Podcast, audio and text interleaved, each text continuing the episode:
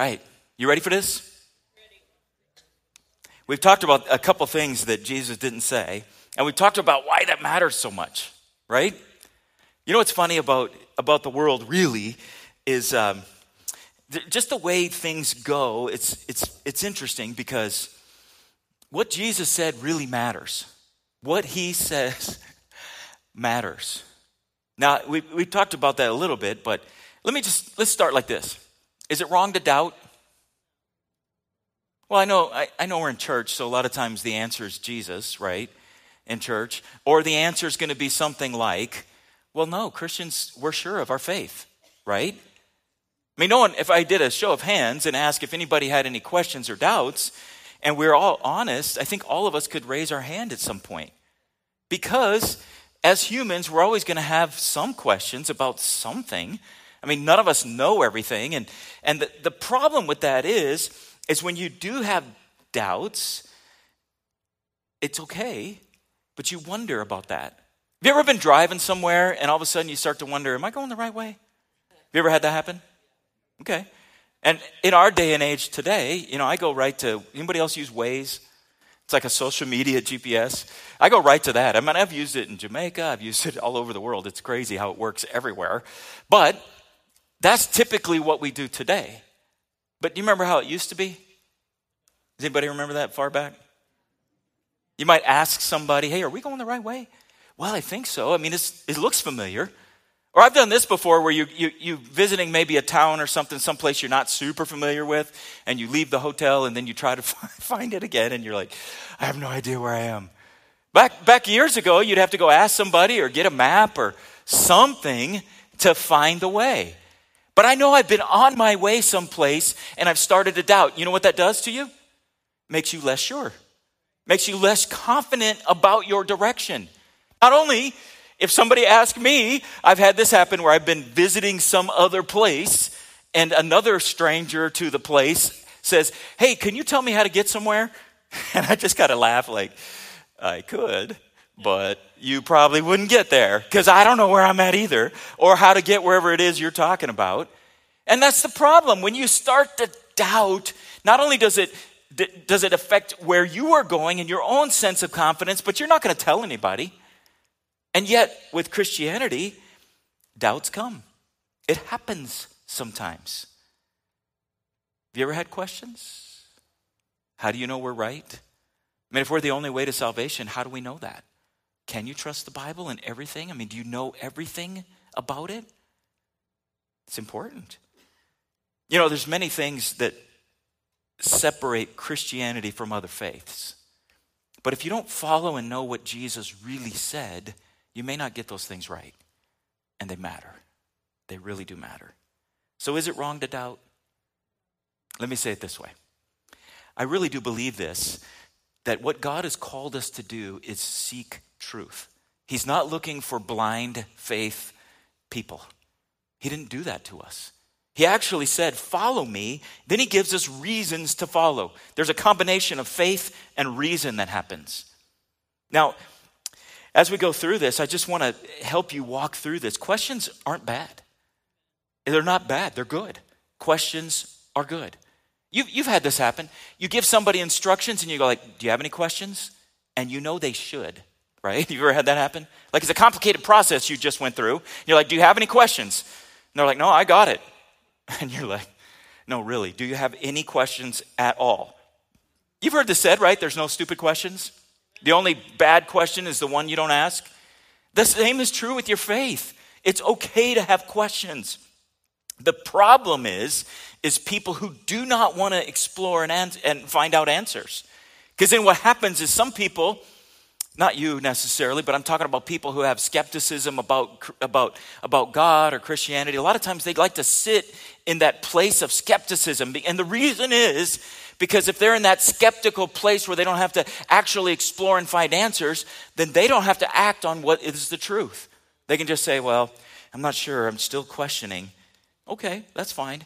To me, it's fine as long as you're an honest questioner if what you're doing is not just living in limbo and not trying to find answers. The thing is, not really thinking about something is actually a choice you make. And when you don't explore the answers, it's not fair then to say you come to any real conclusions. So here's something Jesus didn't say He didn't say, don't doubt or else. That's not Jesus. He doesn't talk like that. That's not him. He said, consider this. Many times as he's speaking to people, you have heard it said, but I'm saying he wanted you to think about it. He wanted you to explore this. I look at this and I think, but didn't Jesus say to stop doubting? Yes. Yes, he did. But he did that in a certain place, in a certain time, and for a certain reason, which we're going to look at. I believe this that God created the world from a rational mind. And this is how science started. You know, most scientists in the beginning were all Christians that one they knew that God had a rational mind and created the world in a rational way. So that led them to understand that there's cause and effect in the world because that's how God set it up. So that led them to explore God's creation. They looked at it as an act of worship to explore what God had made and he made it discoverable for us because the pattern of who he is and the way he thinks is imprinted onto us and on the world, and we could find out more about his world by looking at it because it's a rational thing. That, that flies completely in the face of people in the world, naturalists, for instance, who would say that the world is all the product of random chance. Because that's not what we see. When you look at the world, there's an incredible imprint of design all the way through. God did that on purpose. We'll have questions and we can expect answers. Even the Bible itself is an expression of a rational mind, it's structured in a rational way. And I would say this put it up against any literature, not only from its time or afterward. It's an amazing book. The more you read it, the more you understand about it, you see the beauty and the rational part of it over and over and over. And if you've never done this, you should. If you have questions, compare it to the book of Enoch or any of the um, books that people say were you know, written later that uh, rival the scripture, you'll see they don't. It's an incredible thing. When you look at the Bible, it's backed up by logic and consistency. The contradictions that people say, usually when they look into them, they find out they're not there. It's historically accurate, geographically accurate, archaeologically accurate. What I mean by that is over and over and over, the gospel writers, especially, but all the writers, they would constantly tie it to physical, historical things, basically inviting you, check this out. It happened here at this moment in time. You can check it out. It's grounded in history. And this person was in charge, and this was this, and this was this. And you can go and look up each of those things. That's a rational God. But doubt's still an issue, right? How about the disciples? Can you imagine being one of them? Have you ever wondered about that? I do this a lot with scripture, right? Try to think about what it might have been to be walking those streets. And I'll tell you, um, again, thank you for sending me to Israel a year and a half ago. To, to actually be in places like there's synagogues, ruins of synagogues, where you can literally stand on the threshold, which you knew Jesus taught in there multiple times and would have stepped right where I stepped. Okay, it's an amazing thing. But can you imagine being with them, doing it, hearing Jesus teach the things that we read about, the things you have memorized, but the first time he said it? Can you imagine what that would have been like? I mean, these were good Jewish boys, don't forget. They were raised in a Jewish tradition which, which they thought they had the whole world figured out. And then this preacher comes from Nazareth and starts talking as if he's God. They had to be saying, wait a minute here. That's pretty bold. Who do you think you are? But they'd probably be afraid to say it because he's the teacher. And then he starts doing miracles, healing people, things they couldn't, they knew were impossible for a human to do. So they had to step back and say, wow, if he could do that, maybe then what he's saying is true. And maybe maybe everything he's saying isn't true. And then they probably went further and said, and maybe he's going to take over the country and kick out the Romans and make us free. And of course, there was all that too. Can you imagine what it was like for them? Do you think they doubted? Yes, they did. They clearly did. And what's funny sometimes as humans now here in the and Christians in the 21st century, we look back and we know the whole story and we're like, "Oh, look at those silly guys. How could they not have faith?" Well, come on. Put yourself in their shoes. It was a, it was a brand new thing. At one point with the with the disciples, this father he's desperate because this demon has possessed his kid and he brings him to the disciples and he asks them to pray that this demon be removed from this poor child. Have you ever had a sick kid? Have you ever had a kid who's right on the threshold or something really horrible? You know that desperation. And he's going to who he thinks can help, and they can't. That's what happens. So they bring him to Jesus. And the dad brings him and says, and Jesus is talking to him, and he says, um, he goes, I need you to heal my, my son. And he says, Your disciples couldn't do it. So Jesus says, You faithless people, how long must I be with you? How long must I put up with you? Bring the boy to me. Sounds kind of harsh, doesn't it? Doesn't it sound like he's saying, Why are you guys doubting? Why are you doubting still? Then he asks the father, How long has it been like this? And the father says, It's been like this since he was a, he was a child. And, and a lot of times this demon just makes him throw himself into the fire. And then he says this to Jesus I would have loved to have been right there, even knowing what we know now. But can you imagine the very first time? And he says this to Jesus Have mercy on us and know, know his desperation and help us if you can. Did you catch the if you can part? Do you hear any doubt in there? If you can. And Jesus says, I wish we could hear Jesus' voice in the inflections like, What do you mean if I can? Do you think he said it like that? What do you what do you mean if I can? I would have been like, if I can, do you know who you're talking to? if I can. But what's he saying? He's just being honest about his doubt. And I think that's something that as Christians, there's times where you might have a question and a doubt and you feel guilty and you think, can I even ask this? And Jesus says, What do you mean if I can? Anything is possible if a person believes. The Father cries out instantly and he says, I do believe, but help me overcome my unbelief, my doubt. I hope you, like me, resonate with this father and says, God, I believe, but help me with what I unbelieve, with, with my doubts. Because there's some things you, you're always going to have these questions.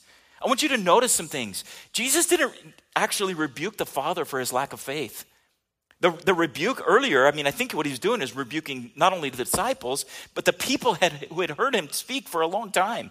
And the disciples at this point had seen other miracles, don't forget. But he didn't rebu- rebuke that dad for his honesty and his doubt. But still, doubt is the opposite of faith. We know that. You know that intuitively. I would add to that doubt is like a prison that's locked from the inside. I want you to follow me with this, this illustration. Doubt is a prison that's locked from the inside. You choose whether you open that door and step out. Because you can stay in that prison, and then what happens is you don't have to deal with anything Jesus said or anything Christianity claims. You don't have to follow the morality. You don't have to follow the rules. You don't have to treat people kindly when they're unkind to you. And you can just stay in doubt. But if you are willing to open that door and say, God, I doubt, but help me with my doubt. No, I believe, help me with my unbelief. If you're willing to open that door and step out and investigate, the truth is there. And not only what will happen is your doubt will start to fade away, and then you will have the you will then be compelled to share with people with a full, full voice. The problem with doubt is if you wallow in it, you just don't move. The problem is with doubt is if you keep there, you won't move in faith. You won't speak in faith, you won't act in faith, you won't tell other people about your faith you'll just stay in doubt. So, what do you do? Jesus said this to, in answer to them because they said, the disciples later asked Jesus, Why couldn't we cast out that guy's demon, that kid's demon? Can you imagine how frustrated they would have been? Because it would have been so embarrassing. I mean, the, the dad puts them right on blast in front of Jesus and, like, yeah, they couldn't do it. Can you do it? And Jesus, like, mm, yeah. And he says to them, This kind only comes out with prayer and fasting. You know what that is?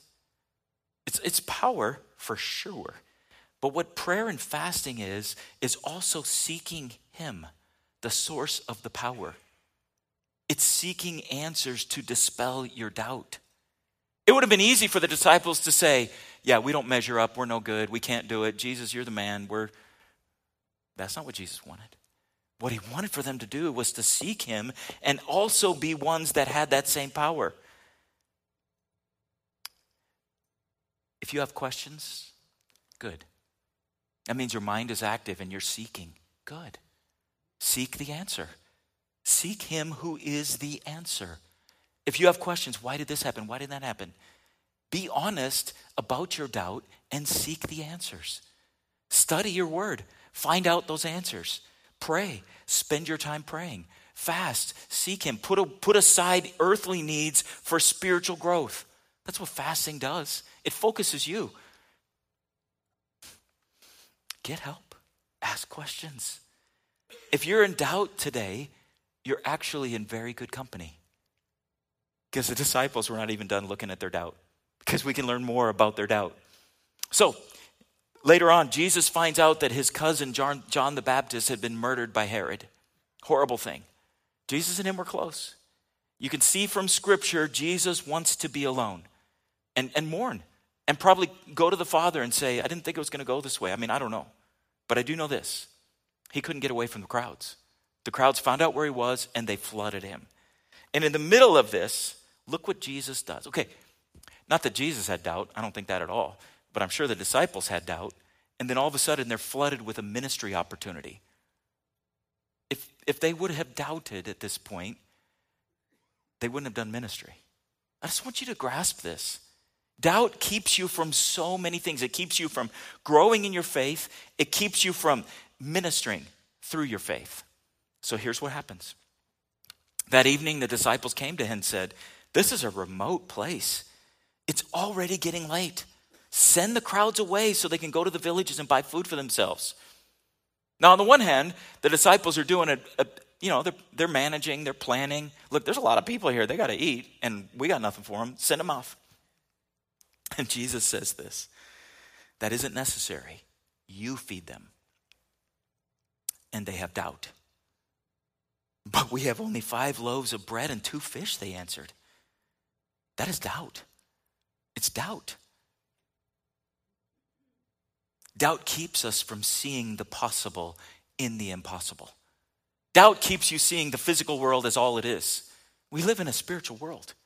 We live in a world where there's a battle, battle for your soul all the time. And it's easy sometimes to just see the way the world is and say, oh, God, I guess it's over. I don't know what else to do. And the world's going to end. And you know, this political candidate and this illness and this and this and this, and those are real. But doubt keeps you from realizing that there's a God in heaven who can work in and through those things and do things you had no idea were possible because he's way bigger than us. But faith says, wow, God, what are you going to do with this? What, what miracle are you going to do in my situation right now?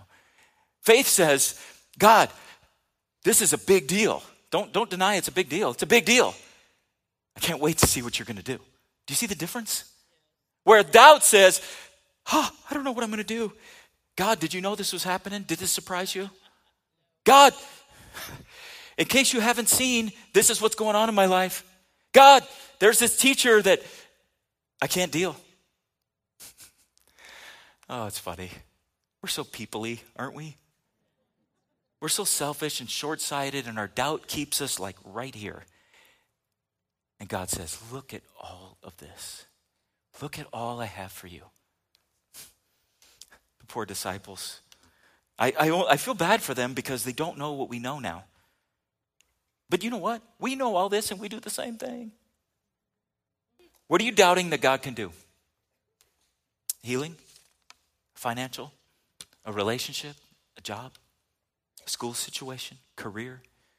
Something that you're planning on, you don't know what's going to happen with your future, or even your past, something that just bugs you and follows you around, and you're like, God, God, God. So here's what happens Jesus feeds 5,000 people. And what we're told is that doesn't include the women and children. So estimates say that it could be as many as 20,000 people. How in the world could that even be? It, it can't be in the world. That's the point. It's a miracle it's a miracle. It's a supernatural event where Jesus took five loaves and two fish and blessed it. And it was multiplied. And then the disciples collect leftovers. So then Jesus says, Take the leftovers, get in the boat, boat I'll catch up to you. And they do. And if we, we talked about one of these boat stories earlier, or a couple weeks ago, but they go in the boat, Meanwhile, the disciples were in trouble far away from land, for a strong wind had risen, and they were fighting heavy waves. About three o'clock in the morning, does anybody ever get up at three in the morning? Or you're up at three? That's a that's a that's a horrible time of night. Three, four in the morning, nothing good happens at that time. Jesus, this is, I, I just try to put my mind, okay, you're in the boat, you're struggling, and you're like, what in the world? Jesus comes walking to them on the water. oh, goodness. Some people, you know it's so funny? There's all these skeptics that be like, well, he was walking on the shore and they just happened to be by shore. That's not what it says. If that happened, they would have said that because they, they tell on themselves plenty of times. That's not what it says. It says they were far away from land. So Jesus is walking on the water. When the disciples saw him, they were terrified. How embarrassing, because that's doubt. Have you doubted like that? Have you got the bill and you were terrified? God, have you got the report or the diagnosis and you were terrified? In their fear, doubt, they cried out, It's a ghost. Doubt.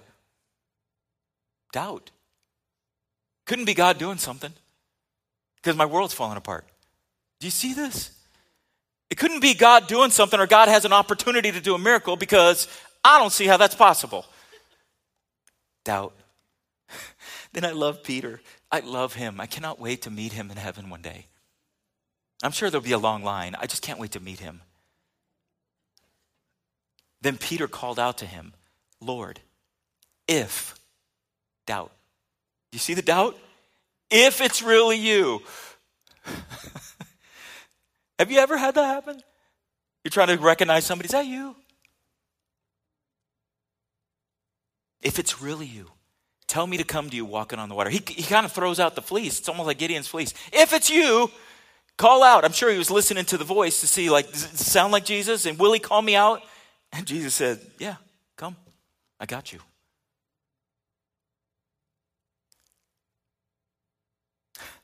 Peter went over the side of the boat. Can you imagine what that was like? He climbed. I wonder what he did. Do you think he did one of those whole, like get the whole body over at once? Do you think he kind of side straddled it? How do you walk on water? I don't even know. And if it's rough, I, I don't know. So he walks on the water toward Jesus. But when he saw the strong wind and waves, he was terrified and began to sink. Save me, Lord, he shouts. I know for centuries, millennia, people have criticized Peter for doubting. But please, he's the only one who got out the boat. Only one who got out of the boat. And it, if we know anything about Peter's character from what we read here, I guarantee you, every time one of the disciples tried to tease him about that, he'd be like, Yeah, but who walked on water? Me and Jesus. That's it. None of y'all.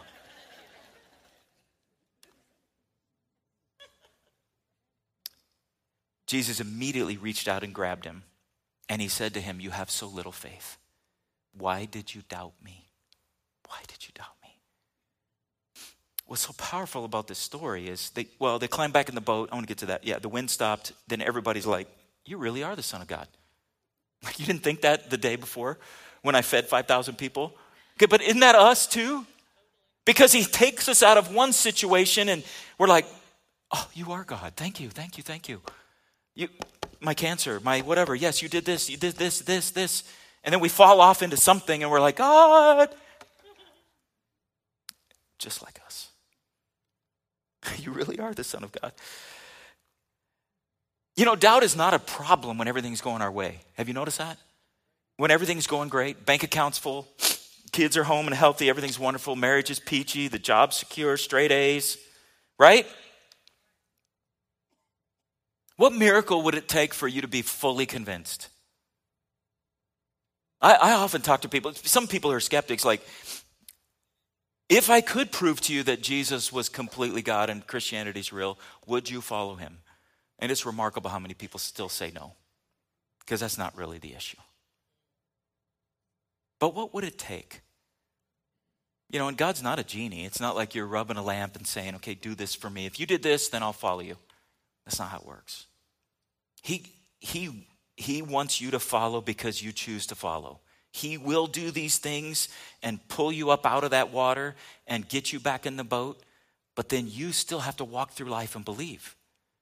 Because, in case you haven't noticed, this is not a fairy tale, and we don't live happily ever after till it's actually ever after. Because life is like this. Real life is like this. What's he already done for you? I know I had you call some of those things out of worship, but what has he already done for you? Is that enough to take care of your doubt? And I'm not trying to make you feel guilty because we doubt. I get it. Were they done doubting? Nope. They weren't done doubting. Why? You might think, how could they still doubt? Well, remember where they were. They don't know the end of the story. Jesus is still preaching all these, these things that to them sound crazy, like he's changing our religion. And the Pharisees, the religious rulers, are constantly on him about it. And he keeps trying to teach them and show them who God really is, is. And he pulls things from the Old Testament that they just weren't following. And he helps them to see that God is a God of love and he, he wants you to love your enemies. And, and God cares more about people than he does the rules and the Sabbath, but he wants them saved and he wants relationship. And he keeps doing this over and over and over and over. But they're still Jews. It's still crazy. We talked about it last week with, the, with communion, and he's, he opens up communion for them and says, This is now the new covenant in my blood, replacing Moses. I, I don't know if we can fully understand the, the weight and gravity and bigness of that. That is huge.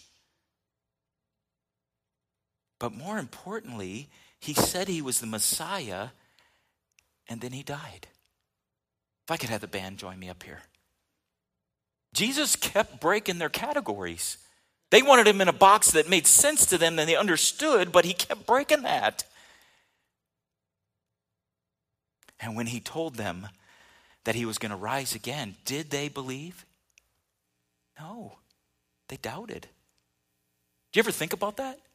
Easter morning, what happens? Now, where would you be? Okay, let's say we are transported back in time and it's Easter morning. Where would you be? No, really, where would you be? I'd be right outside that tomb. I would not, I could not wait to see what Jesus does. I mean, if they did not doubt and he had said he was going to do that, wouldn't you just be sitting there thinking, hey, what, how do you think he's going to do this? What do you think? Is he going to just like, do you think he's just going to explode that stone? Is he going to just roll it away? Is he going to just like come right through it? I mean, what's he going to do? It's going to be a shaft of light? Is it going to be sparks or who knows? That is not what happened. Where were they? They were doubting. So here's the thing if you are doubting today, you are in very good company. I get it. So here's what happens very early Sunday morning, the women went to the tomb, and they were doubting too, but they were at least going there to prepare the body. And they found the stone had been rolled away from the entrance, so they went in. But they didn't find the body of the Lord Jesus. They stood there puzzled. Why? They also doubted. Two men suddenly appeared to them, clothed in dazzling robes. The women were terrified. They bowed their faces to the ground. And the men asked, Why are you looking among the dead for someone who is alive? He isn't here. He's risen from the dead. Remember what he told you back in Galilee? And you doubted? They didn't say that part. I just said that. That the Son of Man must be betrayed into the hands of sinful men and be crucified, and that he would rise again on the third day. Then they remembered it. They were doubting. So check this. They rushed back from the tomb to tell his 11 disciples and everyone else what had happened. It was Mary Magdalene and Joanna and the Mary, the mother of Jesus, and several other women who told the apostles, the apostles, the disciples, what had happened. This is, the story sounded like nonsense to the men nonsense. That's doubt. Doubt. So they didn't believe it. However, I credit Peter with this. And John, John went too, but it's not recorded in this version. But Peter jumped up and ran to the tomb. You know what he did? He stepped out of that prison of doubt and opened the door and ran to the tomb. It's not wrong to doubt, it's wrong to stay in doubt. It's not wrong to have questions. It's wrong just to sit on your questions and say, I don't think it's real. Nonsense. They thought it was nonsense. Stooping, he peered in and he saw the empty linen wrappings. Then he went home again, wondering what had happened. But at least he went and looked. Here's the thing about doubt you can stay in doubt. You can choose to do that, or you can free yourself and explore the answers. What I love about this is the fact is, God invites us to explore. And He tells us, if you seek me, you will find me. I don't mind people having questions. I think questions are actually good. Because what they do is they lead us to truth. I'm not worried about people having questions about Christianity or about the Bible or about Jesus or any of those things because I know if they search diligently, they will find Jesus. I know that. I'm not worried about that. So you have questions about the Bible? Good. Good. You have questions about how prayer works? Good. Faith? Good. Grace, sin, redemption? Good. The resurrection? Good. I'm glad. Seek the truth. And it's all through the Bible. Jeremiah 29 13 says, You will seek me and find me when you seek me with all your heart. In Deuteronomy, it says, But from there you will search again for the Lord your God, and if you search for him with all your heart and soul, you will find him. Jesus said it this way Keep on asking, and you will receive what you ask for. Keep on seeking, and you will find. Keep on knocking, and the door will be open. For everyone who asks receives, everyone who seeks finds, but to everyone who knocks, the door will be opened. I know you have doubts, questions. It's okay because there's good answers. And then when you find those answers, here's what happens. When you search for an answer and find it, your, your, your faith is strengthened in a way that could not have been strengthened had you not gone, gone through the process of seeking answers. You know how it is. You, you ever done something and it just worked out the first time? You're like, oh, are you good at that thing? Usually not. You got lucky or whatever. It's when you don't, and then you find out what did I do wrong and how could I fix this and how to go better. Then you know. We learn far more from the seeking than we do from the easy answers. If you have been struggling through an issue and you have sought God in the middle of it and met Him, then you know Him and no one can shake that because you've known Him, you, you've walked it. There's answers. Not only will it reinforce and build your faith, then it'll help you with someone else. When God takes you through a rough patch in your marriage, you're better equipped to help others in theirs. When you've walked through an illness with a child and come through the other side, you can comfort a, a scared mama who it's the first time they've ever had to go. I mean, have anybody ever had to do that? I mean, Theo got a, an infection and he was just under that three month part where if you know what I'm talking about, you know, but I had to go to Children's Mercy with him and they strap him down and do all these things. Um, oh, God. But you, when you've walked it, you know. When you've gone through a tough time financially, when you've had struggle in school and God has brought you through, then you know. And you become that person then who can help someone else with their doubts and lead them to confidence in the Savior. That's what He does. Doubt keeps us from seeing the possible in the impossible. But God is the God of the impossible. So, what is it? I'm going to ask you to shut your eyes. Let me just ask you these questions. What is it you've been doubting that God can do? It's the same list I had earlier. Maybe it is healing.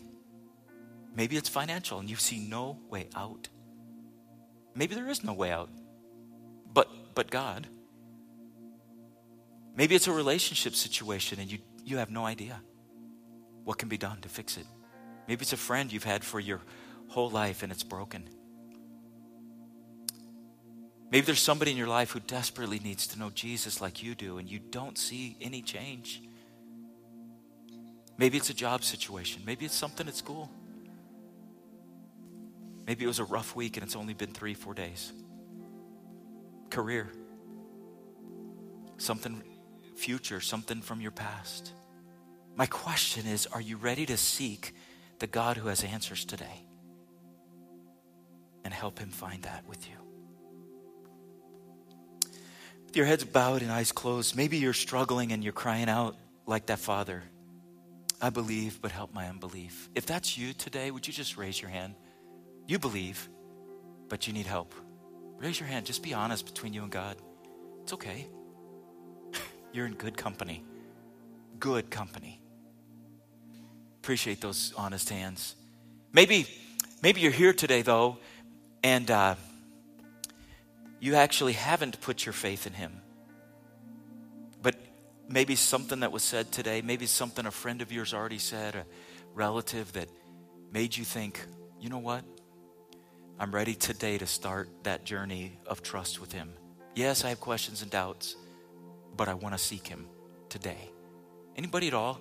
First time you would just raise your hand and we could pray with you. Anybody at all?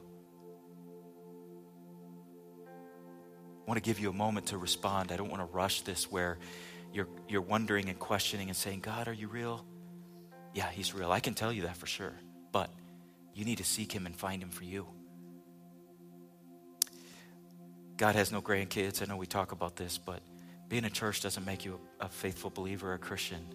That's up to you to say, Yes, I trust Him with my life. Anybody at all like that, that you would say, Today I would trust Him for the first time? Anybody at all? All right. Would you do this with me? Would you stand with me? I'm going to invite those who are prepared to help us pray. If you would come forward right now. And then as they're coming forward, I want to invite you, if you are here today and you need prayer for anything, this is not a statement of saying, I'm doubting, but it might be you who are saying that you're struggling a little bit and you want someone to believe with you. It's one of the beautiful things about the body of Christ that I can be struggling with something, I can, I can come to a friend and say, I need you to stand with me and help me with this. Pray with me. We don't do this alone. We do not do this alone. So if you need prayer for anything, these people up here are loving, caring people in this church, and they would pray with you about anything. It could be a physical need, spiritual, emotional, whatever that is, even if it's just the doubt issue, and you want God to help with that. I want to invite you to come for prayer because they want they will pray with you right now. If you would just bow your heads, I want to pray with you, and then we'll we'll um, we'll worship and spend some time in prayer. Father, I pray for us in our faith that you would build our faith today. God, I pray for these issues and needs that people have and that you would meet them today. Amen. Please come if you need prayer. Worship with us.